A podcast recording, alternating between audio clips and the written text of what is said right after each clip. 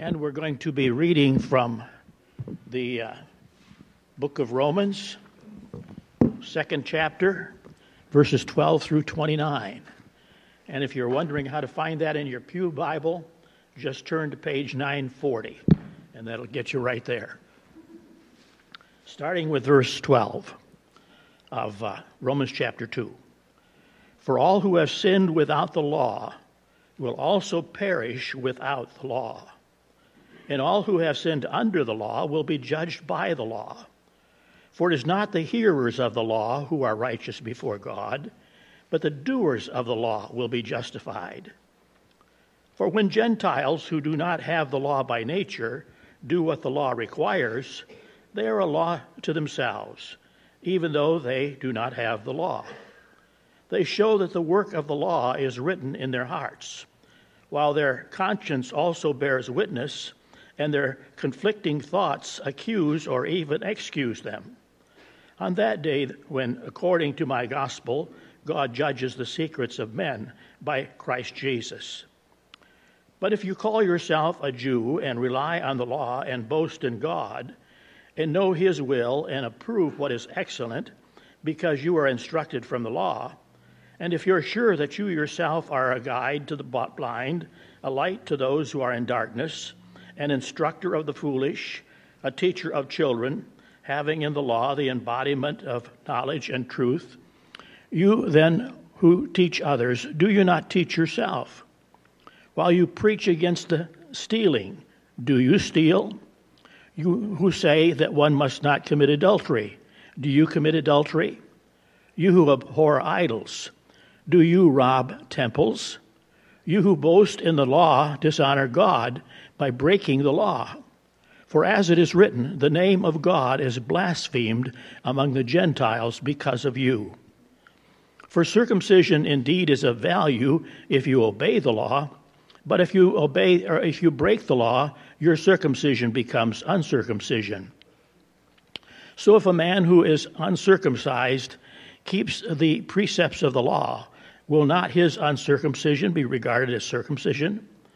Then he who is physically uncircumcised but keeps the law will condemn you who have written have the written code, and circumcision will break the law. For no one is a Jew who is merely one outwardly, nor is circumcision outward and physical. But a Jew is one inwardly, and circumcision is a matter of the heart, by the Spirit, not by the letter his praise is not from man, but from God. Well, may God bless His word to our hearts this morning. Let's pray, and then Pastor is going to come and explain this long passage to us. Father in heaven, we are grateful for your blessings. We are grateful that day after day we can call upon you and know that you hear us. And Father, there are times when we certainly need forgiveness. We know that. And we're grateful that we can call upon you and that the blood of Jesus Christ has paid for our sin. And that's something that can change our hearts and our lives. We pray, Father, now for Pastor as he comes to speak. Give him the words to say, give him the message that you want us to hear, and help us to have hearing ears. We pray in Jesus' name. Amen. Amen. You may be seated. If you're not already there, please do turn to Romans chapter 2. And we'll be examining this lengthy passage today. Um, if you've been around for our study already, you're aware that we're right into a bit of Paul's explanation of the wrath of God, and it was a bit heavy last week. I'm always blessed by applications that we can still pull out, even if it seems like a passage that might not be our favorite passage. And for myself, I'm always very encouraged when we can go through and look at the scripture verse by verse and cover everything and still find some beautiful applications. So understand what this means. And just so you know where I'm going, this is, like last week, a passage written mainly for unbelievers. So that might cause a lot of you to say, well, it's not for me, I'm saved. I need to, you know, give this sermon to some unsaved folks. No, this is recorded for us. And of course, as Paul writes to the church at Rome, there were uh, a big division in the church, and he's going to be taking them down a notch. He is trying to explain just what horrible pit that every one of them came from. And many individuals will um, have a poor view of themselves. I think he's talking to unbelievers here. I think it's very, very sobering, but there are some good applications. Just to, if you're taking notes, I'm going to tell you where we're going. He's going to mention Judgment Day toward the beginning. He's going to mention judgment of these unbelievers. And then, right in the middle, we're going to see something that applies to this very present day. And then he's going to come back to Judgment Day again. And so um, I am very excited to talk through this and to, uh, to see exactly what Paul was trying to teach them. In 1922, we have uh, displayed today in museums probably the greatest archaeological find that has come up that's displayed in any museum. And this was when they uncovered King Tut's tomb. It was very unique because robbers had not been able to find this and take all the gold and the treasures. And as they went and got into King Tut's tomb, there were many things that caught their eye, but of course the center of attention was going to be the, the, the, the person that was there. As they went to the tomb, they found a big outer shell, kind of an, an outer container and it was made with beautiful ornate design. There were jewels on this outer cover and other beautiful items that would decorate it, but of course, there was dust on that. When they took away that outer shell, they found another casket inside. This casket is one that was made from wood, I believe, but it was overlaid with gold.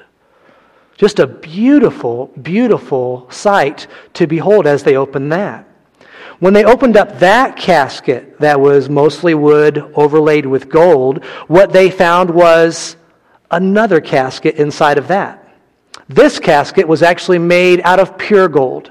Nothing but 100% gold for this final casket. They opened that one up, and guess what they found? Some incredible decorative cloths that were wrapping the, the body of King Tut. And once they opened up those incredible decorative cloths, do you know what they found? A wrinkled, nasty, leathery body. That's what they found. Beauty, more beauty, even more beauty and riches got to the claws, unwrapped that, and what they found underneath was dead bones.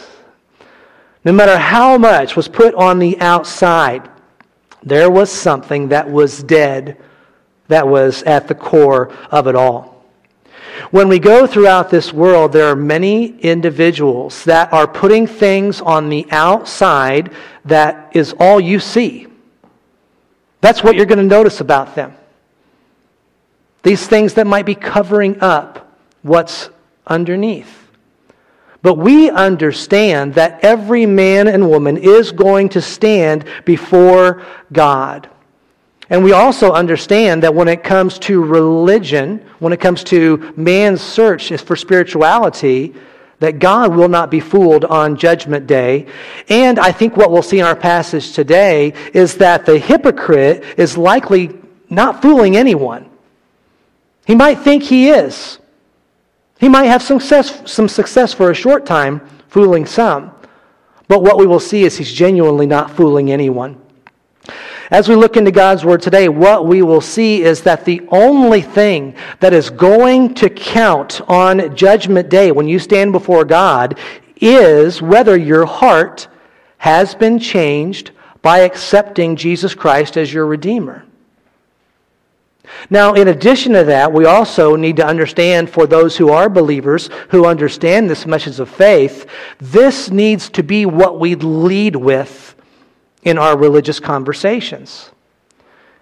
When we talk to people who might be in different denominations, different uh, churches, this is where we need to start with. Do we have faith in Jesus Christ in common? So do not lead with what's your favorite kind of music, right? Do not lead with all these wonderful things that God has given us that are side things. They might be blessings, they might be beautiful, but we need to cut right to this main issue of if someone has accepted Jesus as their Redeemer. Okay, all this to take us to our text in Romans chapter 2. Are you interested in seeing what Paul has to say today? Now remember, don't tune it out, but he's speaking this continued crowd of, of unbelievers here. So he's really, um, he's, he's really a bit harsh as we read through it. And let me just tell you where I think Paul's mind was as he was writing this. I think the Apostle Paul, as he's writing through this letter that's to address a problem with the Roman Christians, I think as he's writing this, and he starts with this laundry list of sins that we covered already, these wicked, raunchy people. And then when he gets, gets into some people that are hypocrites and they've got a problem and they're guilty, I think that the Apostle Paul knows exactly what some unbelieving Jews are going to be thinking. And we're going to talk about that. He knows where they are going to be thinking, and he's going to address that. If you're taking notes, number one today, on Judgment Day, all works are set aside except the work of Christ that is seen in man's heart. We're going to start with Judgment Day, and that's right there in the text. We're going to see Judgment Day at the end. Right in the middle, we'll talk about an application for us today. But as I said before, this is the same group that you referenced in verses 1 through 11 self righteous hypocrites, but specifically, these are self righteous hypocrites that are Jews. And so, a warning for the Roman believers is to not treat other people in the way that these people are treating them. We see in verses 12 and 13 a couple descriptions. Did you, did you see it there when it was read before? He talks first of all to the Gentiles, those without the law. There were people in this church that were Gentiles without the law. And it says they will perish if they don't come to Christ. Equally, verse 13, he mentions the Jews, those who have the law, and he says, You're going to be judged by the law. And do not get sucked into thinking if they're just keeping this checklist, they're going to be okay. Because as we talked about last week, the whole purpose behind the law was to lead them to the point where they would accept Jesus Christ as the Messiah and accept salvation by faith. You see, one thing that many Jews did not understand was that God's plan for redemption from the beginning had not changed. If we go all the way back to Genesis chapter 3, we find that sin comes into the world, and we find that right away God says, I am going to fix this. I am going to make it possible for my creation, mankind, to once again have fellowship with me. Now, between Genesis chapter 3 and the New Testament, we have a lot of things going on. But God's plan to redeem man never changed, it is still intact. Now, many of the things that come up after Genesis chapter 3 and up to the New Testament, and even after the church began in the New Testament, many of those things cause confusion. Don't misunderstand me. I'm not saying they're bad things. But there are many things that God has put into his plan, the main plan of saving mankind, which comes by man putting their faith in Jesus Christ. And there are many things that God has had as part of that plan. And what happens is, is confusion did come to the church, to the Jews, and to the Gentiles. And confusion still comes today because confusion will come to man when some of these blessings along our journey, don't miss this, this is a huge part of what's going on some of those blessings along our journey become the thing that we focus on. That's what's going on here. You got Jews, you got Gentiles. They're all saved the same way. That's where Paul's going with this lesson. But along the way, God gave blessings. For the Gentile believer, They were not chosen as Jews, but they have actually been grafted into the family of God. And we'll get into some details of that later on in the book of Romans. Grafted in to be the children of God. With the Jews, they have been the chosen people. And we'll get into some details of why it was a blessing. It's not a small deal that they were chosen to be Jews. And we should not allow ourselves to put that fact down. And they should not allow the fact that Gentiles have been grafted in to be a negative thing. And we must not let it become the main thing that we focus on. Let me give an illustration. I've mentioned this to some of you before um, when we, uh, about three years ago, when some of us were on a trip in Israel, it was a wonderful learning time. And all the tour guides there are very well trained and do a wonderful job. But something that is a deal breaker for me to go with a group is, um, of course, all the, the tour guides are Jews, but there are a few of them that are believers, like you and I. They believe in Jesus Christ and that he uh, was the Messiah. When I introduced our tour guide, who I already knew from a previous trip, I introduced him in the wrong way. And he corrected me right away, which was a little bit humbling, and that's okay. But basically, I got up and I said, Erez is going to come now and introduce himself. Um, Erez is a Christian Jew, is what I called him. And then I talked on and on, flowery and putting him up. And when he got up, he said, Well, actually, no, we don't call ourselves Christian Jews. He said we call ourselves fulfilled Jews or completed Jews. And so that was an education for me, and that's what I, the way I would call that now. Because he's not saying that his Jewish heritage, his Jewish background is all for nothing. That's not the idea. He is saying, from Genesis chapter 3, this was God's plan for the beginning to save the Jews in this way and beautifully to save the Gentiles in the same kind of way. Some have been blessed by being born a Jew, being raised a Jew. Some have been blessed by being born out, uh, outside the Jewish people and yet grafted in to be children of God in the same way. Can you imagine if Erez and I got in an argument over who had it better? If we stood in front of the people, hold on a second, I've been grafted in. I'm like an adopted one, chosen to be in this group. I'm better than you. And he'd say, Are you kidding me? Let me tell you about the blessing of being a Jew and what the Jews have been entrusted with over the years. You can't imagine us getting into an argument over that, can you? And yet, that is the exact kind of thing that many people will do today. The blessings that God has given to us along the way, once we've come to saving faith in Jesus Christ, and we get distracted, we get confused. And our last point, we're going to talk about how we need to not push those things aside, but highlight them more. In verses 14, 15, and 16, it's a beautiful lesson that we see that the Gentiles have the law written on their heart. Okay? So the Jews had the law written on stone, and then they got a whole lot more laws after those Ten Commandments came. But the Gentiles, the Bible teaches us here, have God's law, and it is written on their hearts. The Ten Commandments, when they came down, do you remember this scene? Remember when the Hebrews were free from slavery?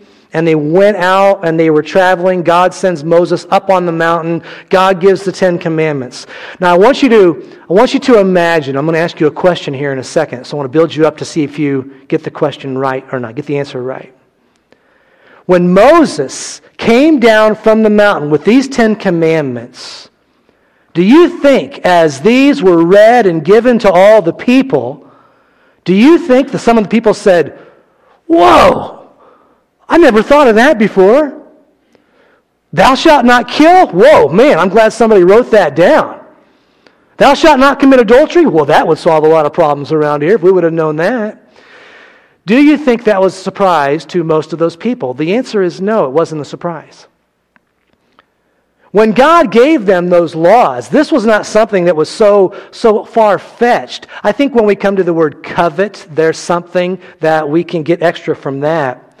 But my point is this they would not have been surprised. Instead, what God is saying to the Hebrew people is this is the way you are supposed to live because this is the way I have made you to live. And so the law was written on their hearts, as we see here in Romans chapter 2. And God will judge them according to what Paul calls here my gospel. Paul refers to, he uses that term quite a bit, my gospel, which he is very, very clear about. In an application for us today, they thought they were saved because they were Jews. Some of these people in, in the church that were attending the church or that were mingling with the other Jews there, they thought, they thought they were saved because they were Jews, just like many people in our day think they are saved because they were born in a Christian family. And oh to you, parents, and oh to you, grandparents, to guard against this. Do not give your child, your grandchild, anyone that you influence, the idea that they, when they stand before God by themselves, without you there or their family, do not give them the idea that they're going to be okay because they were raised in a Christian family. Or anything else that's a blessing of God. Is, that, is it a blessing to be raised in a Christian family? Yes, it is.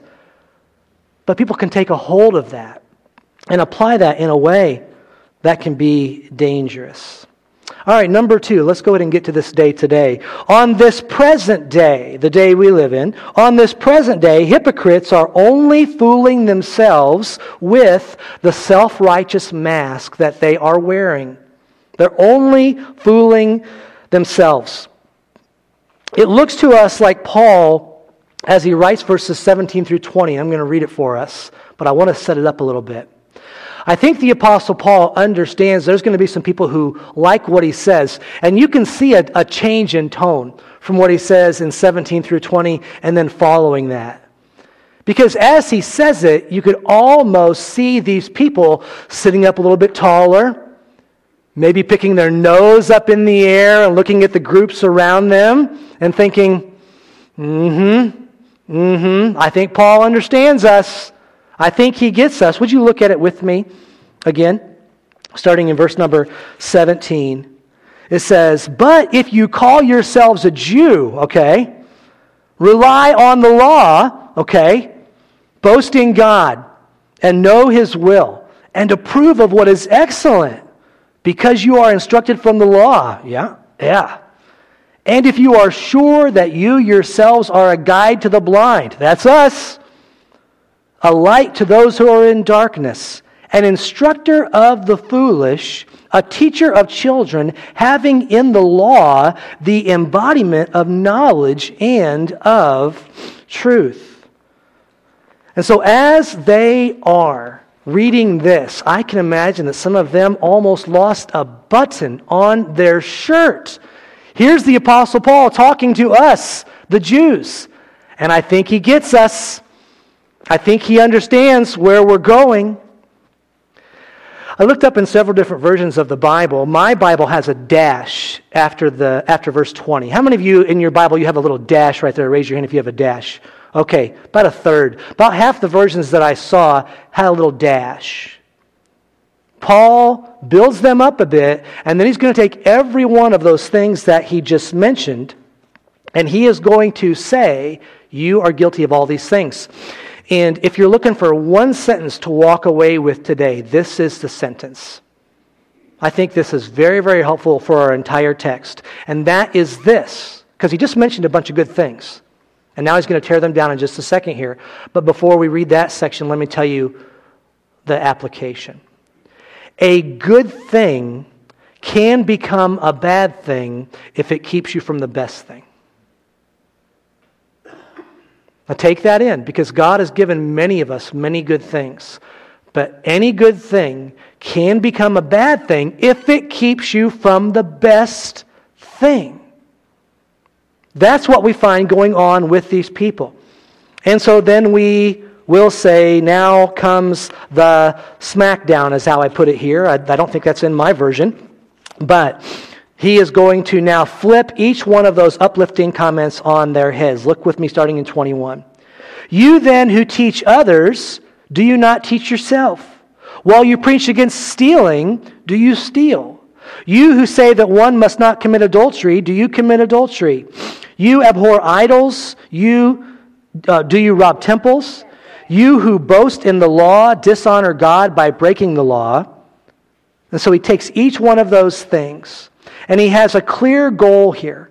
He has a goal of telling them that a profession of privileges does not equal a possession of saving faith. Just because they profess they keep all these things, just because their heritage, their Jewish, and it's not just their religion, but it's their culture, right? They're raised as a Jew. It's their festivals, it's their lifestyle, it's their family. They marry other Jews. And all of this they are bragging in. But just because they could brag about their heritage did not mean that they possessed saving faith.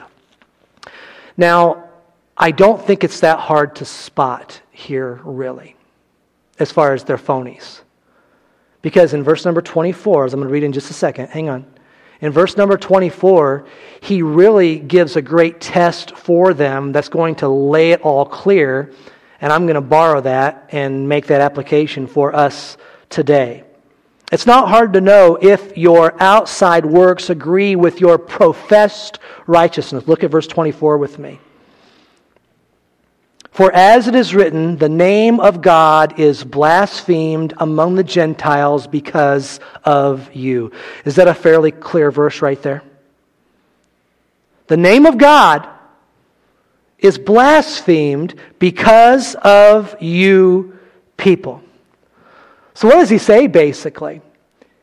He basically says, let's just go outside the walls here and let's talk and interact with the people that you do business with in the community. The people that you mingle with, not your best friends. Let's go to the people who you have disagreements with, the people that you have to buy stuff from and sell stuff to the ones where your integrity will be tested. Let's just go out and let's see if this inward righteousness that you think you have if it matches your life. And Paul says to them, what's going on is it does not match. The name of God is actually blasphemed because of you. So woe is you. And as I said before, there's an application for us today. Because even if you are saved, I think this applies for us.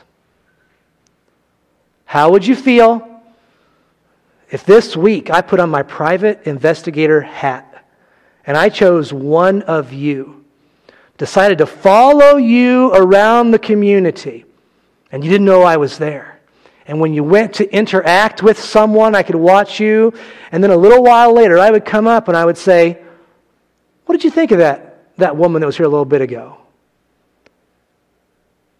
How about that? How about that guy right there? Have you had much interaction with him?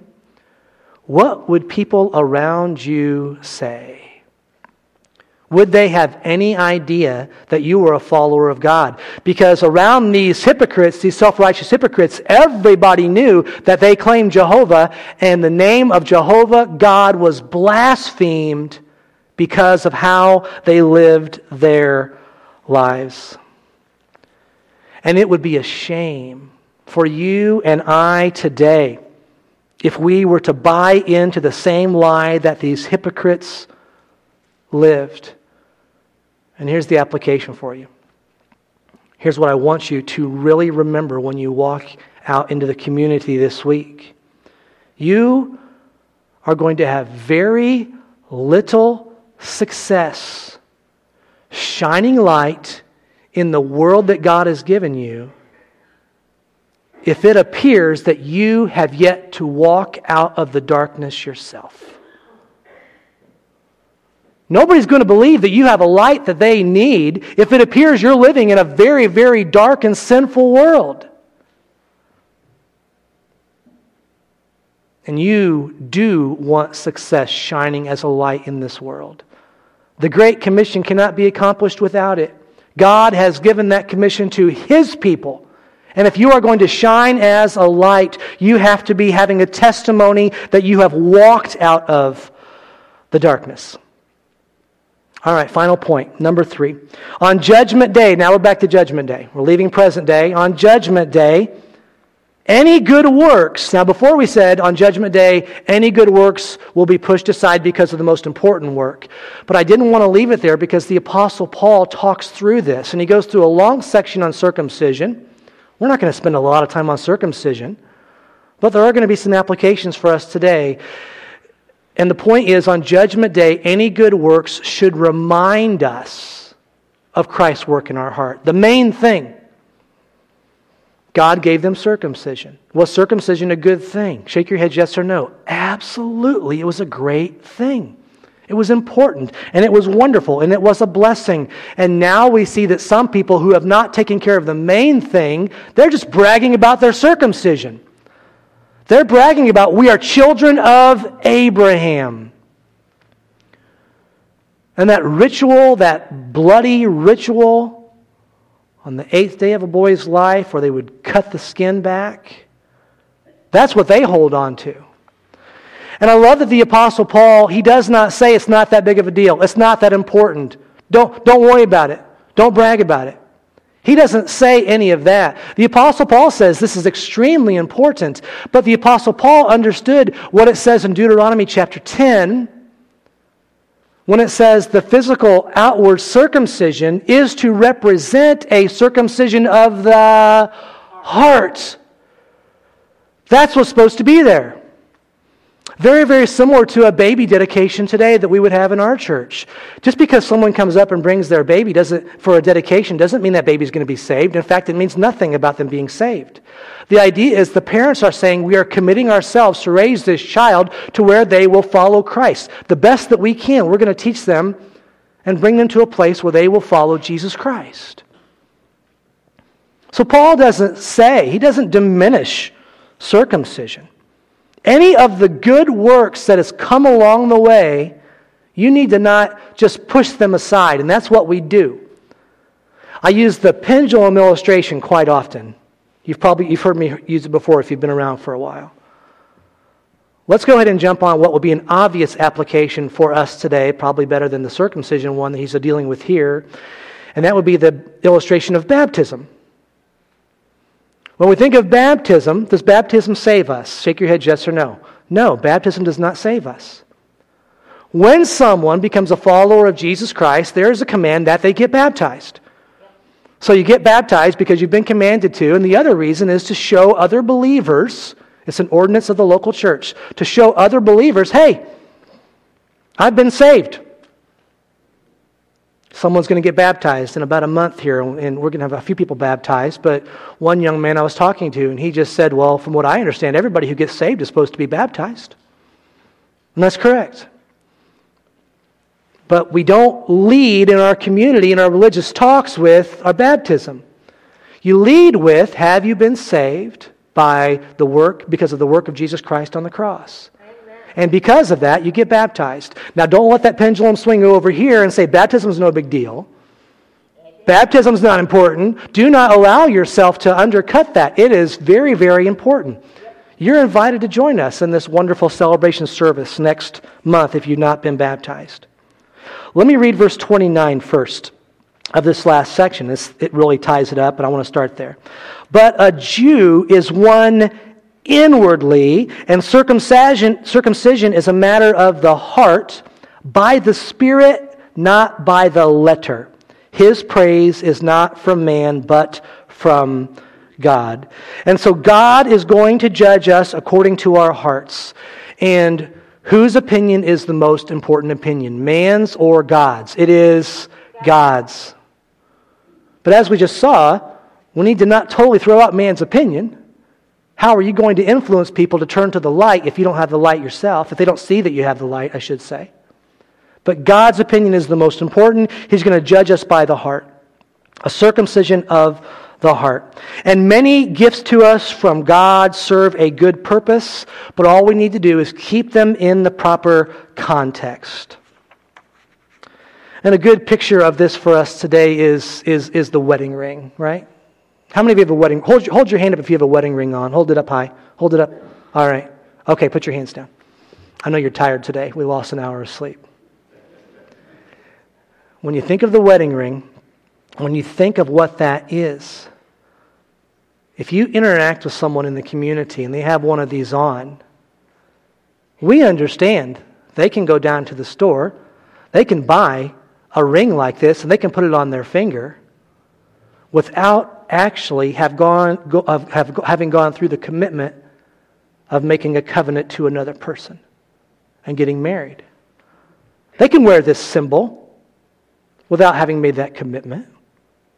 This is simply something that points to that time when we committed ourselves to another in front of God, in front of other witnesses.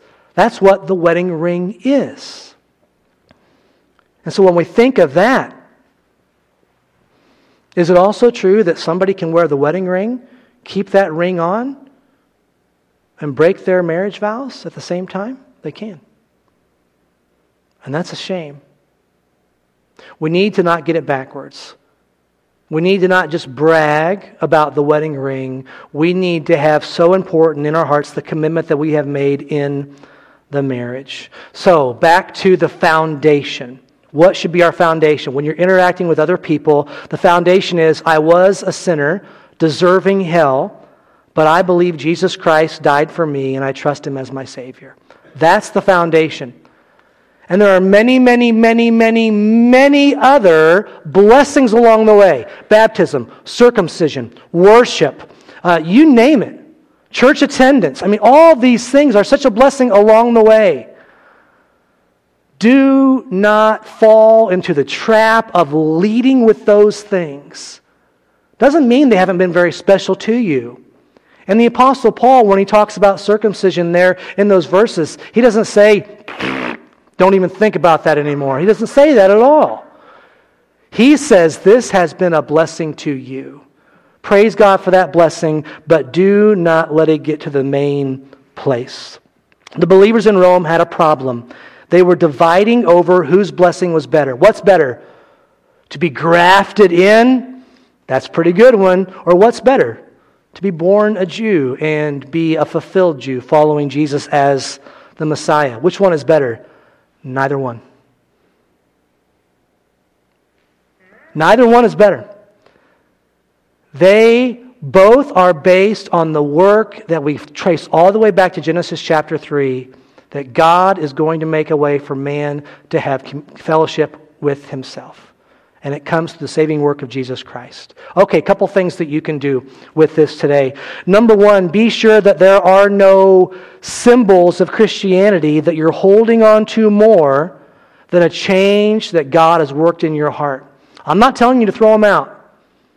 Paul doesn't tell them to throw them out.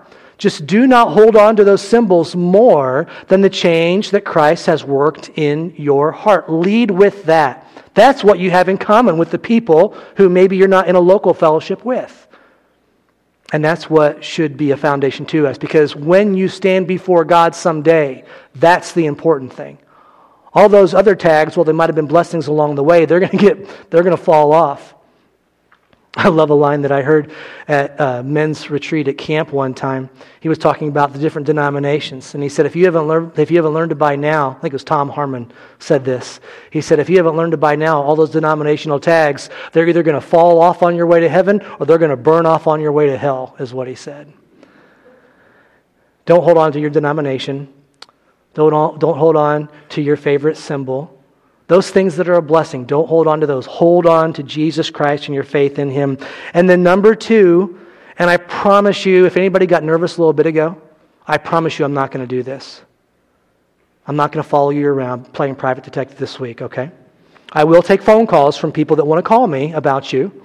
Just kidding.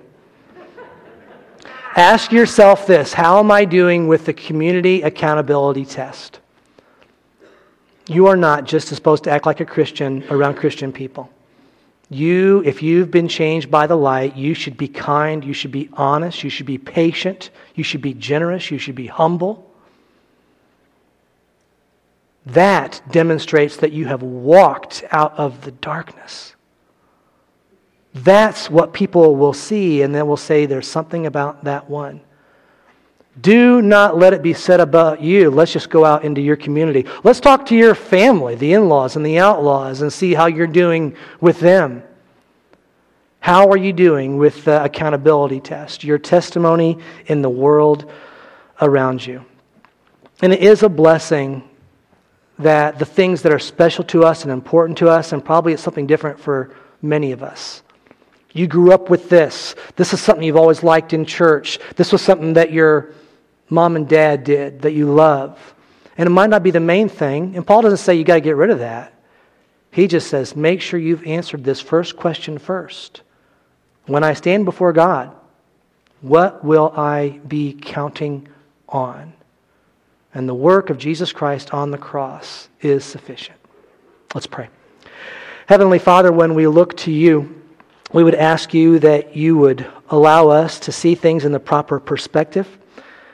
I thank you for the blessings. I thank you for the blessings that you give. I thank you for the many things that we see, like baptism, like church fellowship, the so many things that we see in you that you've given us. Help us not to discount those. Help us to see that they are a blessing along the way. And as we see the Apostle Paul breaking down this church to show them that nobody is better than anybody else, nobody on this side is better than anybody on that side, that we're all dug from the same pit, would you allow us to see that? We had nothing to bring to you, nothing to offer, and yet you saved us by your grace. With heads bowed and eyes closed, no one looking around, I'm going to ask Joanna to play through on the piano. As she plays through, we want to give you a chance to pray. Maybe God has convicted you about something today you want to turn over to Him. Maybe you're here today, you've never accepted Jesus Christ as your Savior. You can pray even in this moment Dear God, I am a sinner, and I want you to forgive me and make me your child based on the work of Jesus Christ. And that's all it takes. Take just a moment to pray.